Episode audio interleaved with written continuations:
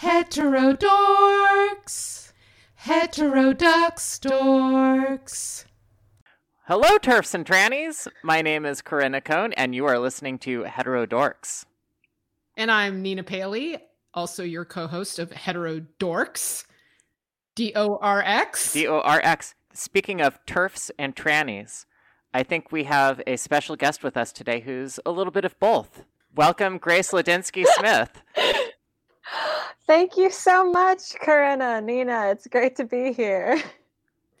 Thank you for joining us. And I guess uh, my first question for you is how would you compare woman as a social construct to the proletariat as a social or firefighters or firefighters i don't know nina how does one compare a sparrow's song to an eagle's cry how does one compare the sunlight to the light from some other thing i don't know it's it's impossible for me to say i'm just not smart enough that's why we're not highly paid professors it's too bad, isn't if it? If moths flock to it, it is a moon. uh, okay, well, that was my question. Did you have any questions, Corinna? I didn't prepare any questions.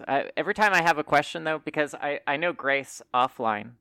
So anytime that a question comes to me, instantly I text her, even if it's at two o'clock in the morning, and she will patiently wake up and send a reply. So it's it's great. Okay, so what sort of questions? What the fuck was going on with that last interview? That was, I think, the last question that we talked about. Yeah, I was um I was just discussing it with my fiance before this uh, call, being like, and then, and then they, and then it was like, why do females become women? That's a question for a th- theoretical statistician to answer. I was like, wow. It's funny, I was so triggered by that interview. Like, I had to work it off with a huge bike ride. And then when I started listening again, I had to do another bike ride. It was like very upsetting. And yet, after I talked to Corinna on Tuesday, uh, I've just felt fine ever since. I somehow worked through all my being triggered. I think when Corinna just calmly said, Oh, this is queer theory and queer theory is almost indistinguishable from narcissism and and then let me a book about queer theory called cynical theories which I will oh, yeah. begin reading as soon as I'm done reading the Lionel Shriver novel that Corinna also lent me. I was just like, okay, you know, fine. Like I and I just stopped being all upset about it and instead I just wonder at it the great diversity of human rationalization? thoughts thoughts or thought like behaviors or just human behavior. It's all a great parade of difference and yeah i'm fine now. It was really traumatic though as corinna can attest. Do some decompressing after that episode sometimes you need a little space. Yeah. Yeah, you're processing. I actually processed it almost the way uh, a Michfest lesbian would process something. Talking you know? and talking. Mm, sorry. Go yeah. I was going to say, I got, speaking of Michfest lesbians, I um, had a lesbian friend of mine invite me to Michfest on the last Michfest. And I was like, no, it's transphobic. I can't go. this was back in I don't know 2016 or something, 15. Just uh, funny. I never went. Did you, Nina? I never went to Michfest, but I went to the Michigan family reunion two years ago, and I am going back on Friday. It was good. I liked it. Yeah. I mean, you know, it's also a grand parade of differences. Uh, I got that special thing that they said you get if you hang around if it's only women. It's a women only space. There are no men at all anywhere. And even though there's a great diversity among the women there uh, it was all women's space. And yeah i liked it. I liked it a lot more than i thought i would. I thought i would actually hate camping with a you know at a freaking music festival with Uh-huh. That sounds really lovely. I wish I could have gone to ruin it. you can still protest outside, Corinna. Restore, bring back that tradition. They're missing it. They're missing trans activists At, the, at the gate. Yes. Uh, as you know, I own a sword, so I have the accoutrement for going up there and threatening male violence outside of a woman only space. Sure. I hope you'll be wearing your Renaissance fair garb uh, at when you when you do so.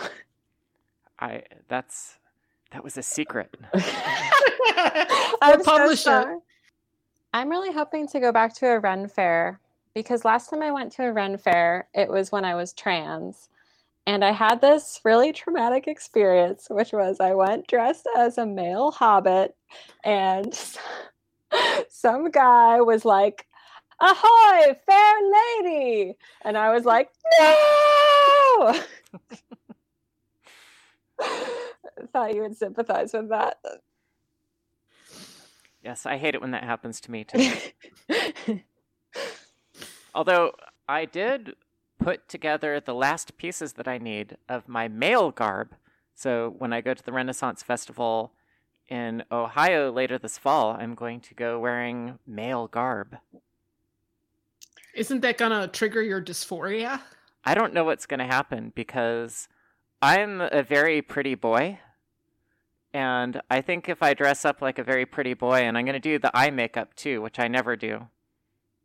But if I want to be a really pretty boy, I, I need the mascara and the and the eyeliner, or guy liner. I I think I'm going to make a, a pretty interesting looking figure.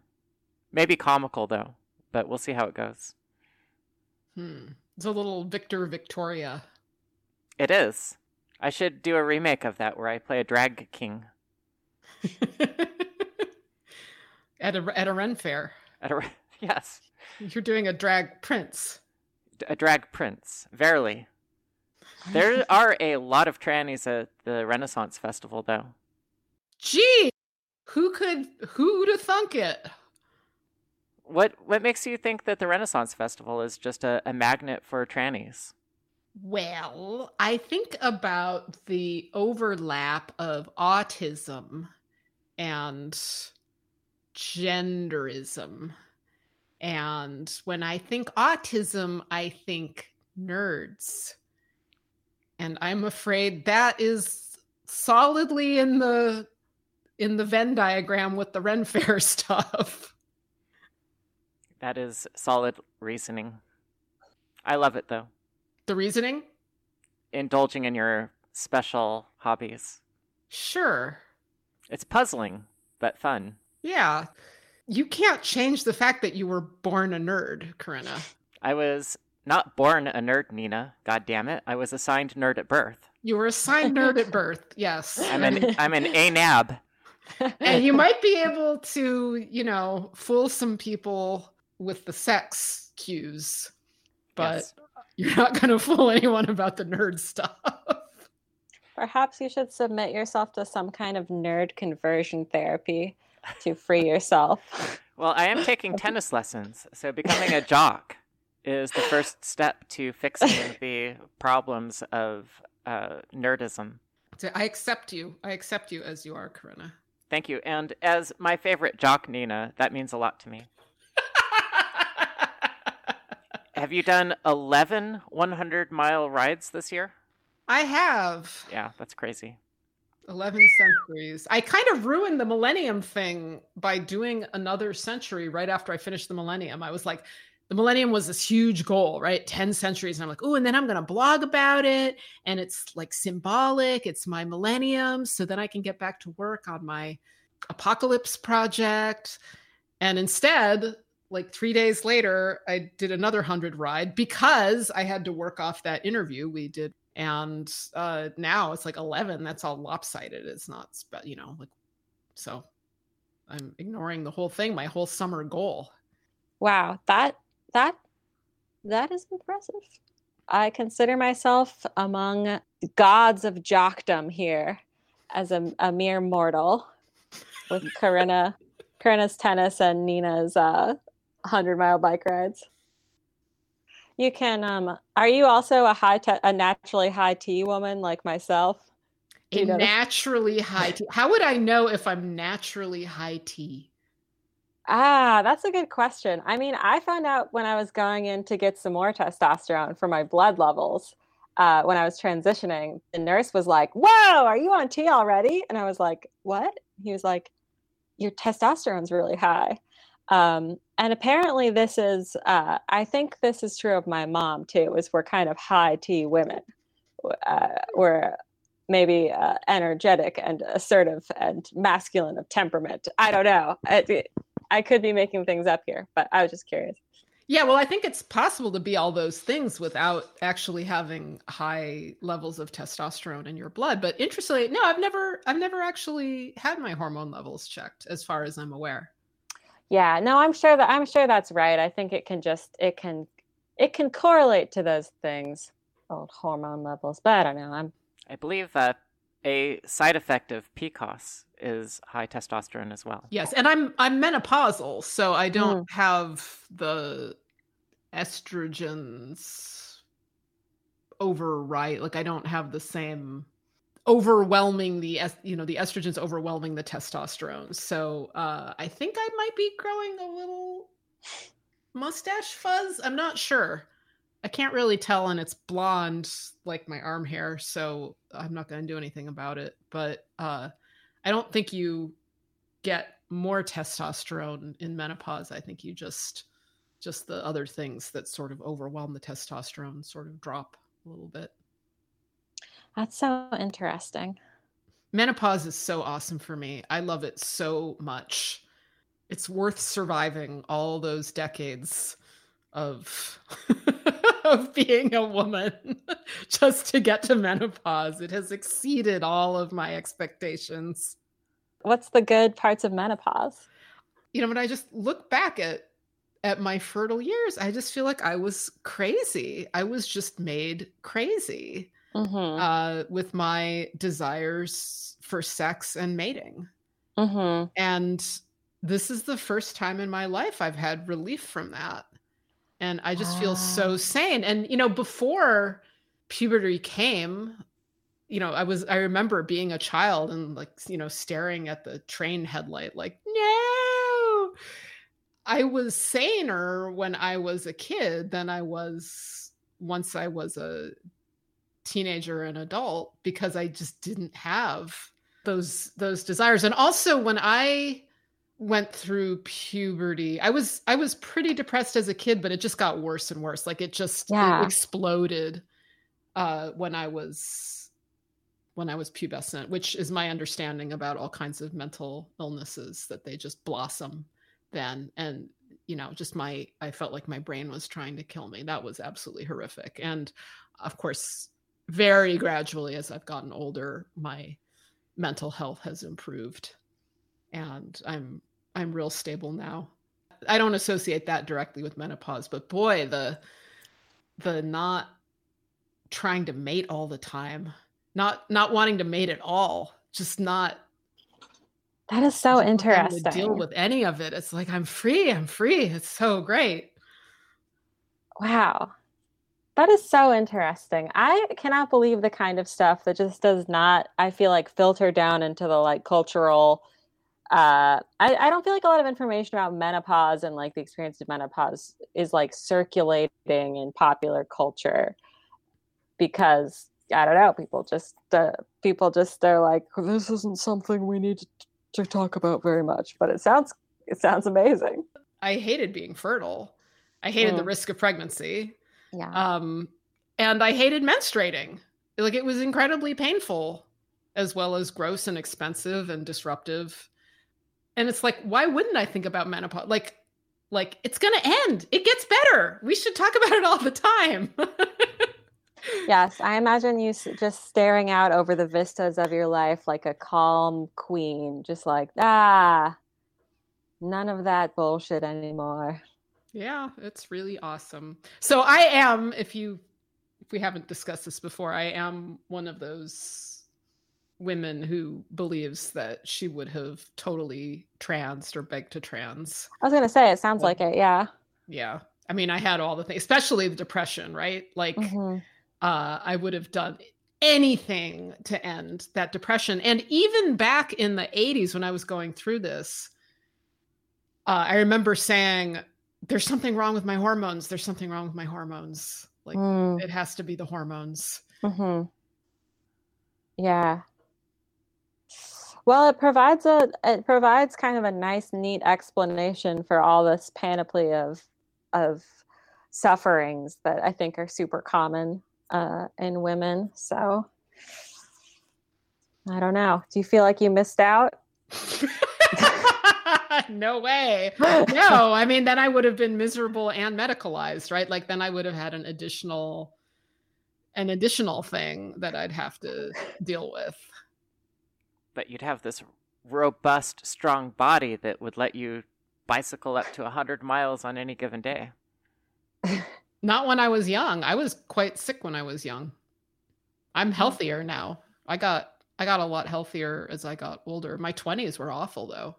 I like dislocated my knees hardly doing anything. I was sick all the time.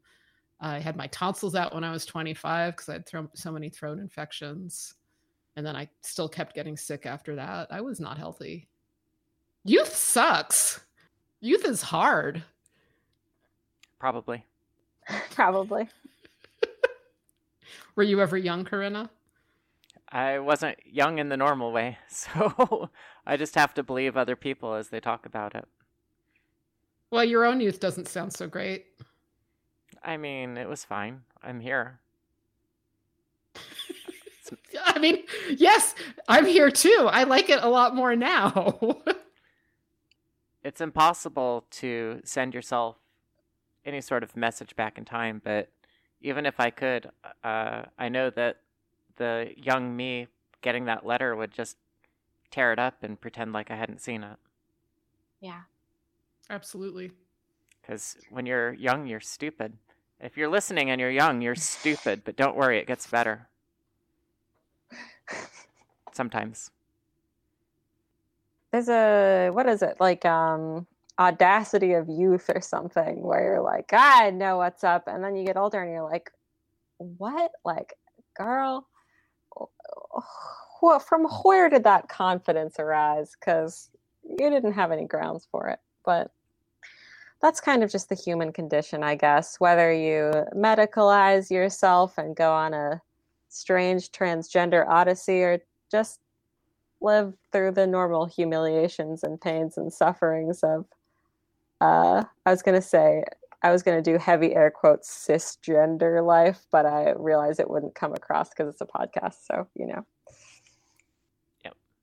I think that's why young people have to have limits and people saying no to them mm-hmm. because they have this boundless drive and that inevitably is going to put them in conflict with any obstacles but those obstacles are there for their own safety if i had gone through my adolescence now, my parents, because they're they were liberals, would almost certainly have acquiesced. Like they may have had some mm-hmm. reservations, but they would have acquiesced.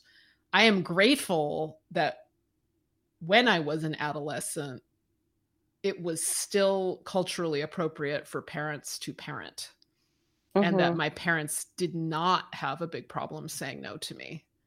And because that's just what you did. They did what was expected of them as parents. Uh, my dad especially would say no all the time, and so I hated my dad. I hated him, and uh, I'm really grateful now that he did that and was willing to tolerate having a kid that hated him. Wow. Yeah, yeah, it's like the parents have to kind of however imperfectly kind of like prepare you for the world and it's like well, if if the parents acquiesce to everything you want then you won't really like get a sense of your limits and then you'll go out in the world and then probably the world will impose some limits on you in a way that is much more painful than your parents will I'm pretty sure I'm verbatim quoting Jordan Peterson right now. I'm sorry. but also, you know, I would have hurt myself. It's not just Yeah. that the world would have hurt me. I mean, I, the way because I was depressed and and desperate, I put myself in harm's way in ways Mhm. that a healthier young person wouldn't have done. So I can't really say like, oh, that's the world chewing me up. It's it's a mix. Yeah. Yeah. Like, what responsibility do we have to young people to keep them from hurting themselves? This is an interesting, like, question. And I feel like we do have a responsibility. But Can I what the boundaries of that are, I don't know. Yes? can I read a poem? Yeah. This is poetry time with Heterodorx. Do you know uh, Shel Silverstein? Yes. All right. Yes. I memorized a Shel Silverstein poem when I was in grade school. I can still remember it. Maybe if I tell you the title of this one, maybe it's the one you, you memorized. Almost certainly not, but go It's for it. It's called. Little Abigail and the Beautiful Pony. Do you know this one? Uh-uh. All right, it goes like this There was a girl named Abigail who was taking a drive through the country with her parents when she spied a beautiful, sad eyed, gray and white pony. And next to it was a sign that read, For sale, cheap. Oh, said Abigail, may I have that pony? May I please? And her parents said, No, you may not. And Abigail said, But I must have that pony. And her parents said, Well, you can have a nice butter pecan ice cream cone when we get home. And Abigail said, I don't want a butter pecan ice cream cone. I want that pony! I must have that pony! And her parents said, Be quiet and stop nagging. You're not getting that pony. And Abigail began to cry and said, If I don't get that pony, I'll die. And her parents said, You won't die. No child ever died yet from not getting a pony. And Abigail felt so bad that when she got home, she went to bed and she couldn't eat, she couldn't sleep, and her heart was broken, and she did die. All because of a pony that her parents wouldn't buy.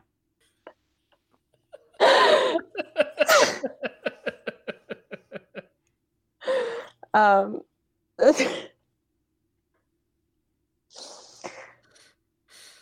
that's right. You should always give children exactly what they want, or they'll kill themselves by starvation. Give Abigail her pony. Get on a hill, goddamn fucking pony! no child ever died from not from not getting a pony. Is that what it said, or Yet. from not being bought a pony? Not yet. yet. I think yet. I think forty one percent of children die from not getting a pony. Would you rather have a pony that you have to take care of or a dead daughter? Mm. God. yeah. You found this on the mermaids website, Corinna? Yeah, it was it was in this morning's daily email affirming my uh, decision to trans my my child. to anyone who might be concerned about these so-called side effects of puberty blockers, I'd like to remind you of the grim tale of Abigail and her pony. Ah,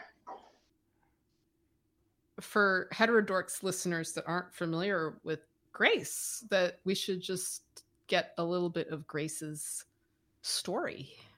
Sure. Do you want me to just give you the Cliffs notes real quick? Yeah, the Cliffs Notes for our listeners.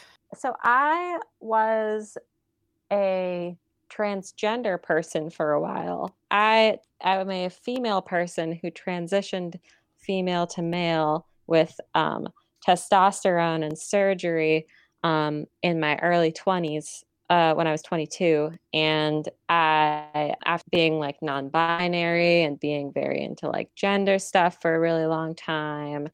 And so I did that. And then I was extremely unhappy with it. I thought that it was this kind of extremely like healing thing to do that would like empower me to be like a confident and actualized person and instead it was messed up my body and like was painful and disturbing and I just felt like it had all been totally just not what I thought it was at all. So I detransitioned and went back to identifying, living as a woman, all that, whatever that means. I stopped trying to pass as male. And then I have been on Twitter talking about detransition for a little while. And then I got connected to Corinna through Twitter. We do some stuff together and we're also, I think, good friends now. And um, yeah, I'm that I feel like that's the relevant information. And you're the president of GCCAN, right? Yeah, that's right. Which is the Gender Care Consumer Advocacy Network? That is correct. Bingo. And I'd like to point out that I didn't even have to pay anybody $250 to get this Grace to come on our show. Well, she's not worth as much. She's a she's a, a lower lower value trans. I would like to become the third. I would like to become the most overcompensated detranssexual in America. but sadly, I, I am not compensated at all. I like detranssexual. That's detranssexual. Great... Did I just coin? Did I just coin something? You did. That's great. Detranssexual. Oh, I'm like Oscar Wilde up in here. so I have a question about your story. Yeah. Oftentimes we think about people who are still teenagers transitioning mm-hmm. and those send off alarm bells. Of course. You were, you were 22, so you mm-hmm. were past the age of majority, beyond 18, mm-hmm. beyond even 21. Mm-hmm. Uh, and yet people say that your brain isn't fully cooked or mostly cooked until you're 25. Do you feel like your brain cooked some more in the in those years after 22? Like do you feel like those last 3 years were like the it needed those to like, bounce properly when you be to cook pricked for the toothpick that would come out clean when it came out of the oven? I mean, that's such a good question. I have like two thoughts. Let me let me let me say them quickly. The first one is that I really I I do think that like by the time I was 25, my brain felt much more yeah, like put in the toothpick, comes out clean. It's much more baked. After I transitioned, I had like a I don't know, maybe like a two year intense depression mourning period. So that was around the same time when I was coming out of that as well. So you know, brain development, it's hard to say from the inside. I certainly was a more cooked person at 25. The brain development thing is, I think, definitely worth thinking about, worth discussion, discussing, and very important. But I, you know, I think as far as stuff that I feel that, like, if I could go back and try to change it, it wouldn't just necessarily or like stuff that I'm unhappy about, it's not just, oh, well, I shouldn't have been able to transition until I was 25 you know maybe it I, of course i would have preferred that because then i wouldn't have transitioned for me but like i just think that the way that people like think about and talk about transition is glamorized and i don't know marketed and hyped up. People could get drawn in to that if they're like experiencing you know whatever kind of like gender suffering at like many different ages. So i, I it's, and you know that's that's fine if people want to do that of course it's their own bodies but in terms of things that i think are problematic i think it's there's co- sort of like this culture of of intensely idealizing transition that i think can kind of draw you in and then have you be disappointed at many different ages not necessarily like something that would stop at 25 does that does that make sense? Yeah. I mean i, I was thinking of these as like separate yeah. separate things. You're you're closer to 25 than i am so it's it's hard for me to remember specifically. I guess I could do something really horrific and go look at my crazed journals from that time, but I really don't want to because they're very upsetting. Yeah, I mean you did you did just say that for you personally, like if if it had been impossible to do that until you were 25, then you wouldn't have done it, you think?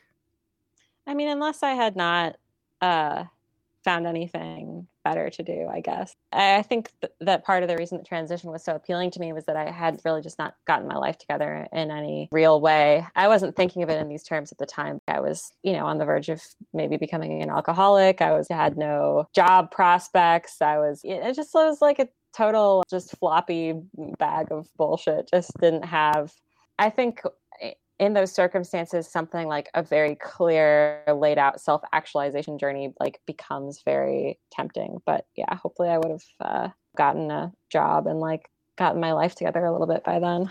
So what are some ways that you did get your life together uh since since then? Like between i assume you got a job or you got yeah. Oh, something that i feel like has been so important to me is just being able to kind of like free my mind from this really rigid way of thinking. And I think when I was younger, I had a really rigid way of thinking that included a lot of thinking about, okay, I really have to figure out my gender identity. What's my gender identity? Uh, this kind of thing, you know, being like very like, I have to like look inside myself and like ruminate and I have to figure that out. And there was some shift that occurred when I was first detransitioning, I was on Tumblr and I found this radical feminist woman who was really into books. And she was like, You should read some books. And then she got me into like a, a book torrenting private website. Here's all these books. I think you should read books. And that was such a good perspective shift for me to like stop obsessing over the internal meaning of these little feelings I was having. And oh, yeah, the world of things that other people have made, looking outside myself and doing things in the world out there. So just yeah, just just rejoining the world instead of living in rumination internet alone alone world. Big change. The validation vortex. the validation vortex. did you have did you have real life friends? Yeah. I, yeah, I had I had a few. Um I was kind of I was a little bit socially awkward in in some ways. Not to the extent that I like never never had friends. It's kind of hard for me to make new friends through college. But and I, I think at the time I was I was kind of withdrawing socially, was very inward.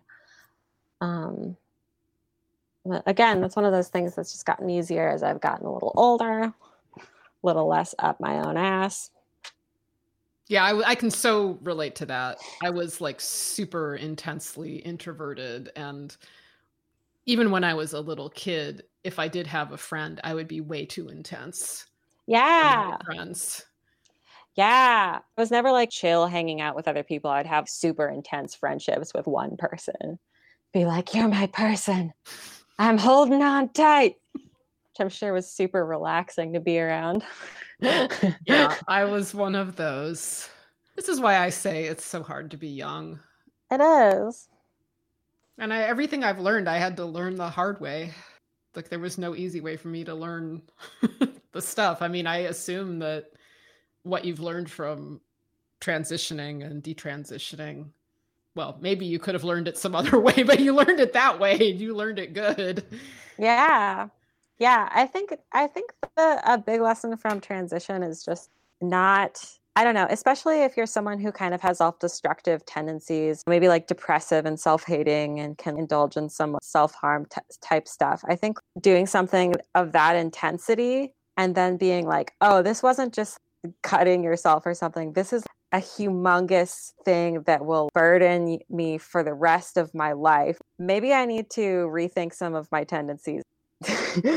chill out a little bit because I have to I'm like now starting to see the long term of my life and think about how I have to live with myself for that whole time. Away with youthful nihilism. Let's try to eat right and get some sleep. What was your family doing? Like when you had your double mastectomy?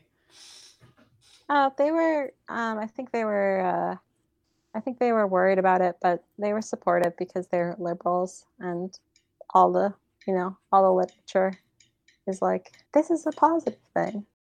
So when you detransitioned, did anybody in your family grieve with you? I think everyone was really upset. Yeah. It was really, yeah, it was really upsetting for everyone because and this is, I feel really bad about this. I put the entire family through an enormous amount of drama, um, for sure. But it was a big, big thing. And then to have it be horrible instead of good at the end was horrible for everyone. Everyone is very unhappy about this. So but they're very, you know, they were always there for me and supportive. So I'm very blessed in that way. Have you had conversations with them where, like, do they have regret? Do they feel like they should have intervened instead of supported you? I don't know.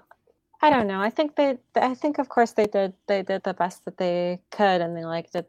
They made the best choices they could make with the information that they had. But I, I think maybe yeah i don't know i haven't talked about it so much but um i i think i get the sense that maybe maybe like if we did things again they would be more willing to listen to maybe their instincts rather than the the websites that are like dead daughter live son but hindsight it's 2020 isn't it are they mad about that like do they feel like they were misled I don't know. I don't even know if I I can't. We haven't even really talked about it that much. Speaking of hindsight, we were talking before if we could send a letter back, we would probably just tear it up.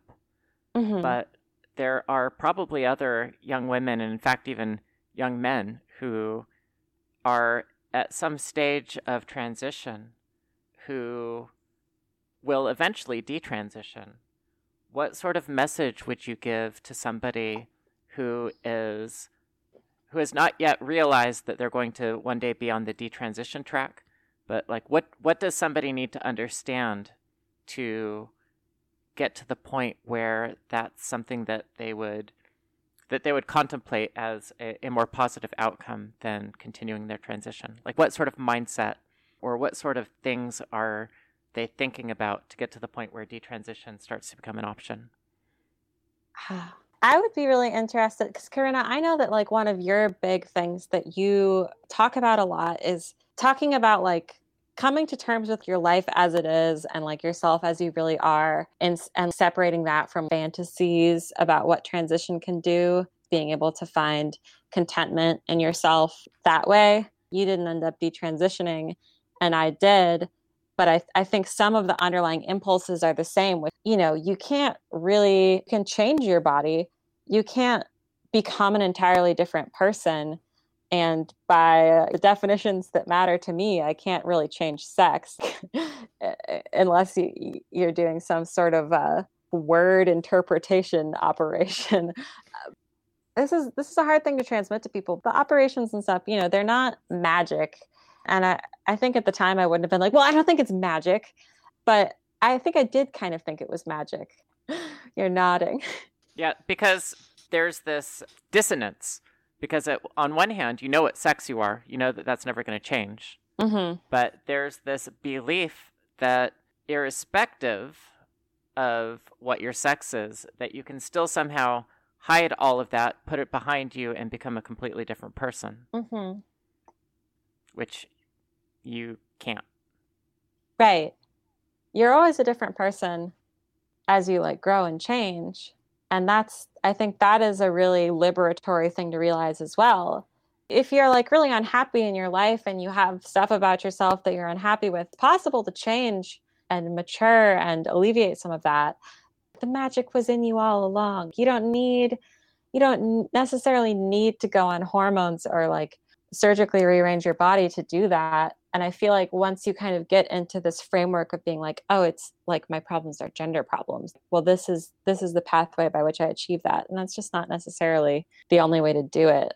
And of course everyone has autonomy over their own bodies. I guess i just i don't have a moral concern about it but more of a you know there are things about transitioning that are painful and have real costs opportunity costs and other things. So that's kind of the angle that I uh, take for having caution about it. How long were you on testosterone? About nine months. So your voice is not very deep. yeah. I mean, it used to be a lot higher and it can go lower, but it embarrasses me to do it. So,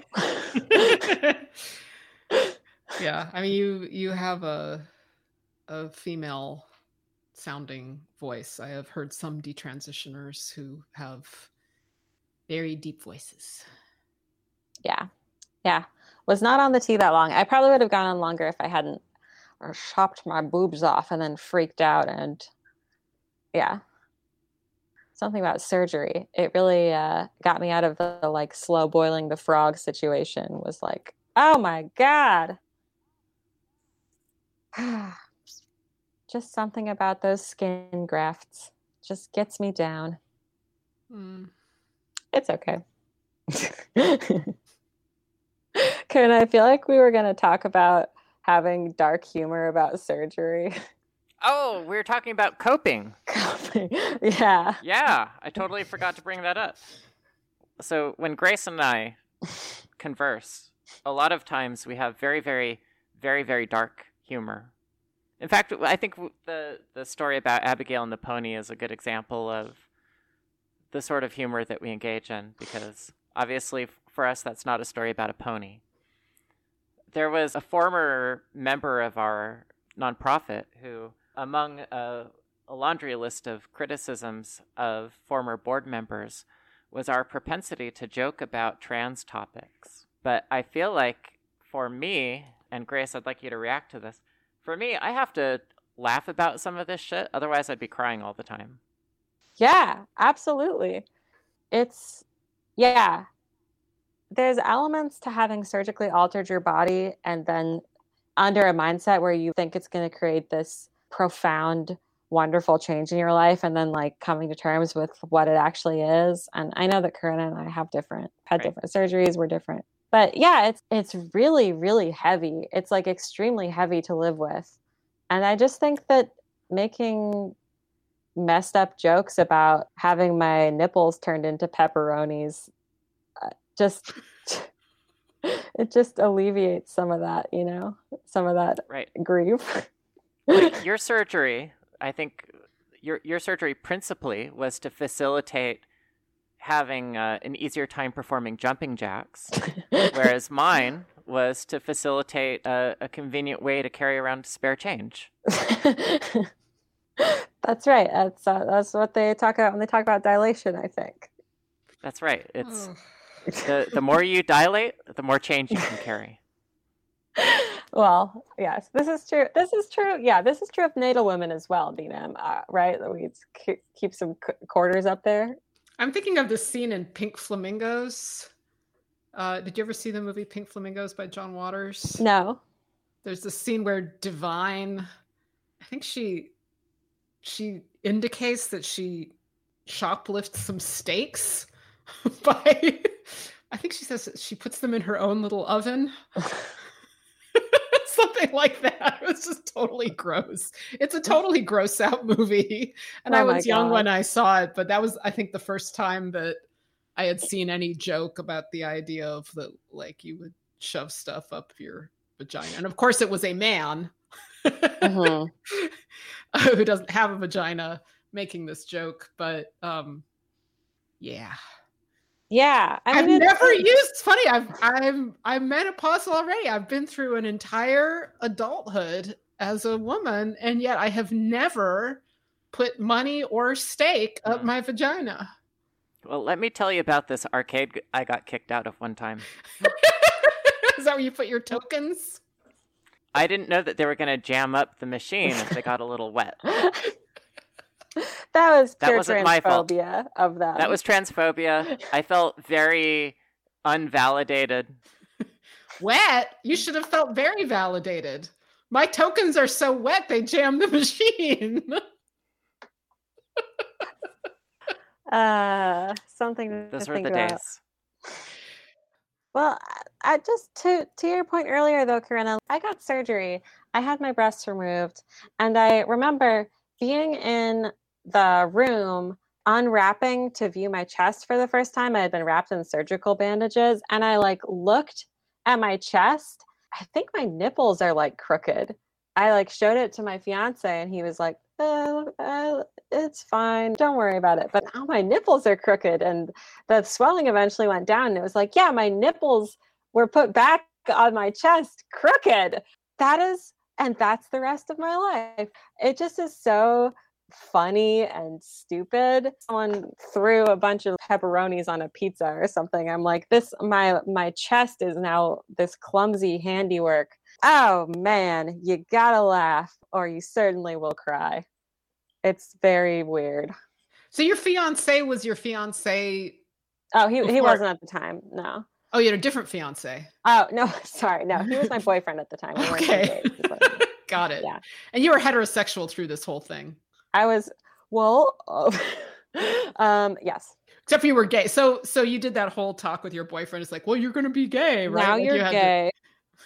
I consider myself a bi um, as the radical feminists like to say. Sorry, I think it's funny to call myself a bi het. Maybe it isn't. No, but yes, I was heterosexual the whole time. But wow, yes. so he's he's been through a lot. I thought of two questions. Okay. Okay, one question uh, is I have heard about detransitioners complaining about turfs appropriating detransitioners for their own agenda. I would like to hear more about that. I have actually finally seen a tiny little bit of that that made me understand what the complaints were about. Um, what was it? It was it was somebody with such a strong agenda a woman with such a such a sort of warlike approach to trans politics. The gender critical radfems that i knew that were working with detransitioned women uh, they didn't seem like that at all. They seemed they seem pretty deferential to the uh-huh. to the detransitioners. So I was wondering what was happening that makes some detransitioners super outspoken against being used for political ends. Yeah. Oh my gosh. I feel like there's, I mean, you know, detransitioners, uh, um, I think some people are very against what would be called like radical feminist style agendas, whatever that would be. I don't really know. Maybe like the idea that like trans identity isn't valid for some people, you know, whatever. But I, I like more than that, this is like an extreme sensitivity that I think is kind of a holdover from the extreme sensitivity that like trans people are taught to have about their identities. There's just this circulating thing in like detrans world if people are going to use you as a political tool and you know people do people obviously like take detransitioner stories and then they're like hey look at this. This is proof of this thing that we said was going to happen. It's happening. That is something that people definitely do. It doesn't really bother me for example to have a therapist who was worried about affirmation only stuff hold up my case and be like here's an example of something that you know, I was saying, I guess it's like, well, you were right. Everyone's got their own agenda. I think detransitioners are sensitive to the fact that right wing people are going to try to use their story. Radical feminists might, whatever use your story means, like hold you up as an example for something. But that's just kind of to me, that's just kind of what happens when you put your story out into the world. And I think if people don't want to be cited in letters to Congress or something like stuff like that, I think that they're well within their rights to be like, hey, I don't want to be included on that. I do think it's kind of like, well, if you put yourself out there, people are going to talk about you. And I do kind of feel like it's a holdover from like trans world of people can't talk about me in this way. It's like, well, they can. People can talk about you however they want. Actually, you may not like it and it may not be very nice, but it's just something that's going to happen. And there's there's a growing community online of detransitioners, right? Online and in real life. Mm-hmm. There's a, there's more and more detransitioners. And are most of them women? Yeah, I mean, it really seems that way. I feel like there must be more male detransitioners out there somewhere, but they're like shy and traumatized and hidden away or something. Occasionally, one comes up for a little while and then disappears in my circle of Twitter, which is ominous. I, I just have this feeling that male detransitioners may be more isolated than female detransitioners. There's no movement in masculinity or in, in the male world that is equivalent to radical feminism.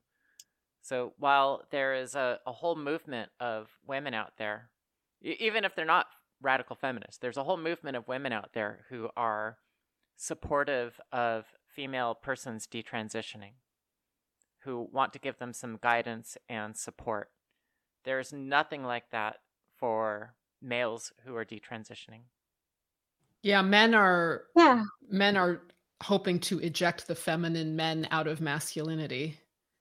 And women are hoping to reclaim the masculine women into into femaleness, but the men really seem to want to eject those men. Men, s- straight men don't even want gay men around very often.